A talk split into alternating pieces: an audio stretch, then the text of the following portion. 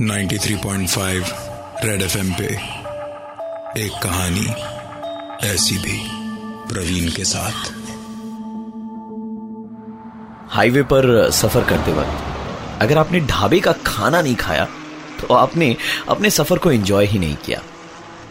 और हाँ, देर रात अगर सुनसान से हाईवे पर कोई आपसे लिफ्ट मांगे और आगे जाकर पता चले कि आपने किसी भूत को लिफ्ट दे दी है। ऐसी घटनाओं के बारे में आपने बहुत सुना होगा। रॉकी और लकी चंडीगढ़ से निकले थे और अपनी गाड़ी में उन्होंने सफ़र करते करते करीबन 400 किलोमीटर की दूरी तय कर ली थी। बाहर कड़ाके की सर्दी पड़ रही थी और पेट में चूहे दौड़ रहे थे। दोनों ने ढाबे पर रुक के खाना ऑर्डर किया ही था कि उनकी नज़र अपनी गंदी हो चुकी गाड़ी पर गई। उन्होंने ढाबे पे एक बच्चे से कहा, अरे छोटू, वो गाड़ी धो दे यार। चंडीगढ़ से यहाँ एमपी तक, करीब कुछ 400 किलोमीटर आ चुके थे रॉकी और लकी। तो गाड़ी तो गंदी होनी ही थी। गाड़ी धुलवा के, खाना खा के, दोनों ढाबे से बाहर निकल के गाड़ी में बैठे ही थे कि गाड़ी की बोनेट पे एक उल्लू आके बैठ गया और अपना सर घुमा के विंड स्क्रीन से इन दोनों को देखने लगा। रॉकी ने खिड़की से हाथ निकाल के थोड़ा सा शोर करके उल्लू को उड़ा दिया। और गाड़ी स्टार्ट करने वाला था कि उसकी गाड़ी की डिक्की से आवाज़ आई। गाड़ी से उतर के रॉकी ने डिक्की चेक की। डिक्की खाली पड़ी थी। इसलिए उसने इस बात के बारे में ज़्यादा सोचा नहीं और गाड़ी स्टार्ट करके चल पड़े। गाड़ी चला के ढाबे से करीबन 800 मीटर ही आगे बढ़े होंगे। कि रॉकी के कंधे पे हाथ रख के कोई पीछे से बोला जरा गाड़ी लेफ़्ट में रोकना। लकी चिल्लाया अबे गाड़ी क्यों रोकी? इतनी तेज ब्रेक कोई लगाता है क्या? रॉकी ने जो कहा ऐसा कुछ सुनने की उम्मीद लकी को नहीं थी। उसने कहा भाई किसी ने पीछे से मेरे कंधे पे हाथ रख के गाड़ी साइड में लगाने को कहा। लकी ये सुनकर और भड़क गया। हाँ पीछे भूत बैठा है। चल मैं चलाता हूँ गाड़ी। रात की उतरी नहीं है तेरी अभी तक। लकी ने सीट बदल के गाड़ी ड्राइव करना शुरू किया। बाहर पड़ रही सर्दी, वो अपनी गाड़ी में भी महसूस कर पा रहे थे। और लकी ने गाड़ी का ब्लोअर ऑन कर दिया। अभी कुछ ही दूर गए होंगे कि इस बार लकी ने ब्रेक मारी। इस बार रॉकी चिल्लाया, अबे, तुझे क्या हुआ? हा? लकी ने कहा, यार, किसी ने मुझे भी पीछे से कहा, जरा ब्लोअर मिडिल में करना। सुनसान सड़क घनघोर कोहरा और अगल बगल के जंगल से आती आवाज़ें। उनकी इस सिचुएशन को और भी डरावना बना रही थी। दोनों बात कर ही रहे थे कि गाड़ी की छत पे ज़ोर से कुछ गिरने की आवाज़ आई। दोनों एक दूसरे का मुँह देखने लगे कि अब क्या नई मुसीबत आने वाली है।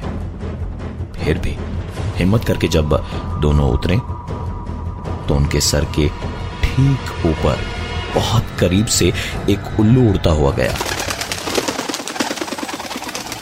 और पास के पेड़ की एक शाख पे जाकर बैठ गया। देख के लग रहा था, मानो वो उन्हीं को देखकर आवाज़ कर रहा हो। उस उल्लू से ध्यान हटा के जब गाड़ी की छत पे देखा तो वहाँ गिरा हुआ तो कुछ नहीं था, पर गाड़ी की छत पे एक डेंट ज़रूर था। दोनों की समझ में नहीं आया कि ये हुआ क्या था। लेकिन बिना ज़्यादा दिमाग लगाए, वो वापस अपनी गाड़ी के अंदर जाकर बैठे ही थे कि इस बार आवाज़ पीछे से आई। दोनों ने हिम्मत कर दोबारा गाड़ी से निकल के देखा। तो ठीक पहली बार की तरह ही गाड़ी के पीछे वाले हिस्से में भी एक टेंट था, लेकिन वहाँ गिरा हुआ कुछ भी नहीं था। वो इधर उधर देख ही रहे थे कि गाड़ी के सामने की तरफ़ से इस बार एक जोरदार आवाज़ आई। रॉकी और लकी दौड़ के आगे गए। तो देखा, एक टेंट गाड़ी के आगे भी था और इस बार भी आसपास कोई नहीं था। वो ये सोच ही रहे थे कि ये सब क्या हो रहा है कि तभी गाड़ी की छत पर आकर वो उल्लू बैठ गया। दोनों की समझ में नहीं आ रहा था कि आखिरकार ये सब हो क्या रहा है। उन्होंने तुरंत गाड़ी में से अपने बैग और पानी की बोतल निकाली और अंदर जंगल में भागे। करीबन 200 मीटर ही गए थे कि उनकी साँसें फूलने लगी। रुक के हाफते हुए पानी पीने को बोतल उठा के मुँह ऊपर किया ही था कि देखा ऊपर की डाल पे वही उल्लू बैठा हुआ था। इस बार बिना पानी पिए, अपनी गाड़ी को दूर में छोड़, वो दोनों जंगल की ओर अंदर भागे। थोड़ी दूरी पर उन्हें एक बल्ब जलता हुआ दिखाई दिया। उस रोशनी की ओर जब वो आगे बढ़े तो देखा कि इस घने जंगल में वहाँ एक छोटा सा मकान था। रॉकी और लकी को यह चीज़ अजीब लगनी चाहिए थी, लेकिन वो इतने डरे हुए थे कि ये रोशनी भी उन्हें बहुत कंफर्टेबल फील करा रही थी। घर के सामने पहुँचे तो देखा कि उसके मेन गेट पर ताला लगा है, लेकिन बरामदे की लाइट जल रही थी। इसलिए उन्होंने सोचा कि क्यों न रात यहीं सीढ़ियों पर बिता ली जाए, और सुबह जब थोड़ी रोशनी बढ़ेगी तब देखा जाएगा। चारों तरफ़ घना जंगल जंगल में रात का सन्नाटा। हल्की सी धुंध और कीड़े मकोड़ों की आवाज़ें और कड़क सी ठंड। दोनों उस बैल्कनी की टीन की छत के नीचे बैठे थे और बिल्कुल चुपचाप थे। कोई कुछ नहीं बोल रहा था। दोनों के दिमाग में सिर्फ़ एक ही सवाल था कि ये सब हो क्या रहा है उनके साथ। दोनों अपनी एक अलग उधेड़बुन में सोच ही रहे थे कि उस टिन की छत पर से एक जोरदार आवाज़ आई। दोनों ने एक दूसरे को देखा और तुरंत खड़े होकर थोड़ा आगे गए और घूमकर उन्होंने छत की तरफ़ देखा। तो उस छत पर बैठा वही उल्लू, उन्हें घूर रहा था और आवाज़ें कर रहा था। लकी और रॉकी ने उस उल्लू को देखते ही उस पर दो तीन पत्थर फेंक के मारे। उल्लू उड़ा और थोड़ी देर में वापस वहीं बैठ गया।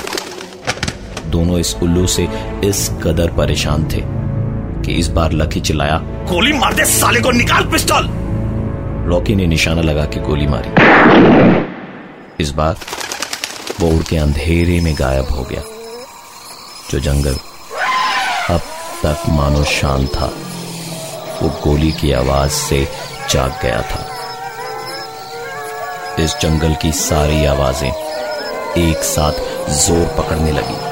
धीरे धीरे ये आवाज़ें इतनी तेज हो गईं कि दोनों को अपने कानों पर हाथ रखना पड़ा। कान बंद करने के बाद भी आवाज़ें ज़ोर पकड़ती गई। पर जब ये सारी आवाज़ें बर्दाश्त से बाहर हो गईं, तो रॉकी चिल्लाया उसके चीखते के साथ ही सारी आवाज़ें बंद हो गई। मानो ये जंगल जैसे एक बार फिर सो गया था। लकी और रॉकी चैन की सांस ले ही रहे थे कि तभी रॉकी का फ़ोन बजा। ये सुनते के साथ ही लकी के मानो होश उड़ गए। वो चिल्लाते हुए रॉकी से कहता है, तुझे कहा था ना साले, फ़ोन ऑफ़ रखना? मरवाएगा साले! चल फ़ोन ऑफ़ कर! रॉकी ने तुरंत अपना फ़ोन स्विच ऑफ़ किया और ठीक तभी वो आवाज़ जो उन्हें परेशान किए जा रही थी, उसने उन्हें दोबारा परेशान किया। रॉकी ने कहा कि यहाँ जानवरों की तरह मरने से तो अच्छा है कि अपनी गाड़ी में ही जाके मरते हैं। और इसी के साथ दोनों वहाँ से अपनी गाड़ी की ओर चल दिए। रात का अंधेरा और जंगल से आती आवाजों के बीच कड़ाके की सर्दी किसी भी इंसान को अंदर तक सहमा देने के लिए काफ़ी है। जंगल से निकलकर जब मेन रोड पर आए तो उन्हें दूर दूर तक अपनी गाड़ी नज़र नहीं आई। सुनाई दे रही थी तो बस एक मनहूस आवाज़। जब अपनी गाड़ी उन्हें अगल बगल दिखी ही नहीं तो उन्होंने सोचा कि इस जंगल से तो अच्छा है कि हम वापस उस ढाबे पर चले, जो यहाँ से बस एक किलोमीटर की दूरी पर होगा। ढाबे पर पहुँचे। तो उनकी गाड़ी वहीं खड़ी थी। और साथ पुलिस की जीप भी। पुलिस को देखते के साथ ही दोनों पलट कर जाने लगे कि होटल के उस बच्चे ने आवाज़ लगाई, जिसने थोड़ी देर पहले उनकी गाड़ी धोकर साफ़ की थी। ओ साहब, अरे पुलिस वाले आपसे बात करना चाहते हैं। डरे डरे से लकी और रॉकी जब पुलिस के पास गए तो पुलिस ने पूछा गाड़ी आपकी है क्या? रॉकी और लकी ने अपनी नस हिलाते हुए कहा जी हाँ सर। सुनकर पुलिस ने कहा तो वैसे मेन रोड पे गाड़ी छोड़कर कहाँ चले गए थे? रॉकी ने तुरंत जवाब दिया आ, वो क्या है ना सर कि हम जंगल में बाथरूम करने घुसे और जब वापस आए तो देखा गाड़ी वहाँ थी ही नहीं।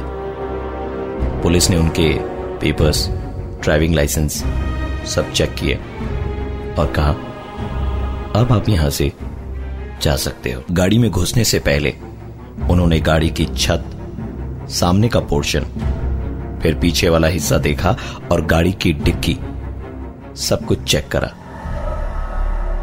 दोनों इस सोच में डूब गए कि यार, गाड़ी में तो जगह जगह पर डेंट थे। पर अभी तो सब कुछ नया जैसा ही लग रहा है। खैर, पुलिस वहाँ बैठी थी, इसलिए दोनों ने ज़्यादा टाइम नहीं बिताया। और तुरंत गाड़ी के अंदर बैठे। गाड़ी स्टार्ट करने ही वाले थे कि गाड़ी की बोनट पर वही उल्लू आकर बैठा। और ऐसा लग रहा था जैसे वो शीशे के उस पार सिर्फ़ इन्हें ही देख रहा हो। रॉकी ने उसे भगाने के लिए गाड़ी के वाइपर्स चला दिए।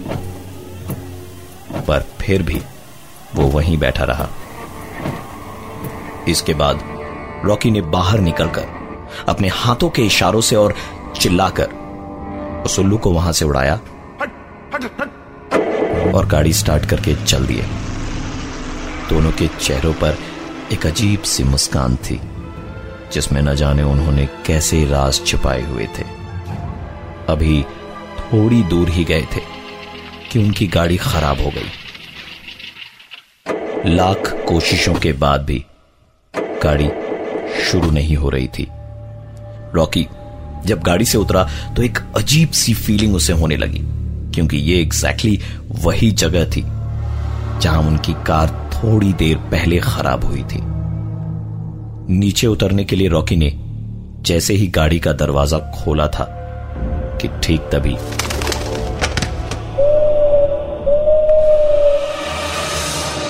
ये देख उसकी हालत और भी ज़्यादा खराब हो गई थी और वो तुरंत कार में बैठकर कार शुरू करने की कोशिश करने लगा। उसकी सारी कोशिशें जब बेकार हो गई तो सुबह तक इंतज़ार करने के अलावा उन दोनों के पास और कोई ऑप्शन नहीं था। गाड़ी की सीट को थोड़ा पीछे कर दोनों सोने की तैयारी करने लगे कि गाड़ी की डिक्की से आवाज़ आई। लकी ने कहा, रॉकी तूने वो आवाज़ सुनी जो मैंने सुनी? रॉकी ने कहा, हाँ, लेकिन गाड़ी से नीचे उतरने की कोई ज़रूरत नहीं है, चुपचाप बैठा रही यहीं पे. थोड़ी देर में वो आवाज़ अपने आप बंद हो गई और दोनों ने चैन की सांस ली। आज की रात उनके साथ इतना कुछ हुआ कि कब उनकी आँख लगी, पता ही नहीं चला। आँख लगने के करीबन दो पाँच मिनट के बाद ही किसी ने उनके शीशे पर दस्तक दी। रॉकी और लकी दोनों की आँख खुली पर दरवाज़ा उन दोनों में से किसी ने नहीं खोला। जब शीशे की दस्तक बंद हुई तो शुरू हुई गाड़ी के ऊपर सामने और पीछे की तरफ़ एक आवाज़। हड़बड़ाकर जब वो गाड़ी से नीचे उतरे। तो देखा, पुलिस के लोग डंडे से उनकी गाड़ी पर बुरी तरीके से मार रहे थे। दरअसल, रॉकी और लकी चंडीगढ़ से एमपी भागकर इसलिए आए थे, क्योंकि नशे में उनसे हाथापाई के दौरान अपने दोस्त की हत्या हो गई थी। उनका ये दोस्त छत से गिर के मरा था। पुलिस को वायरलेस पर थोड़ी देर पहले जानकारी मिली कि इन दो अपराधियों के फ़ोन की लास्ट लोकेशन उनके आस पास के इलाके से मिली और तुरंत एक्शन में आकर पुलिस ने उन दोनों को गिरफ़्तार कर लिया। रॉकी और लकी पुलिस की गाड़ी में थे और जब नज़र अपनी गाड़ी की छत पर गई तो वही उल्लू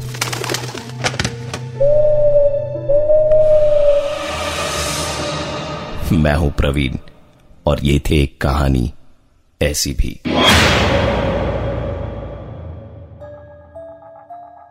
Ninety three point five red F M पे एक कहानी ऐसी भी प्रवीण के साथ।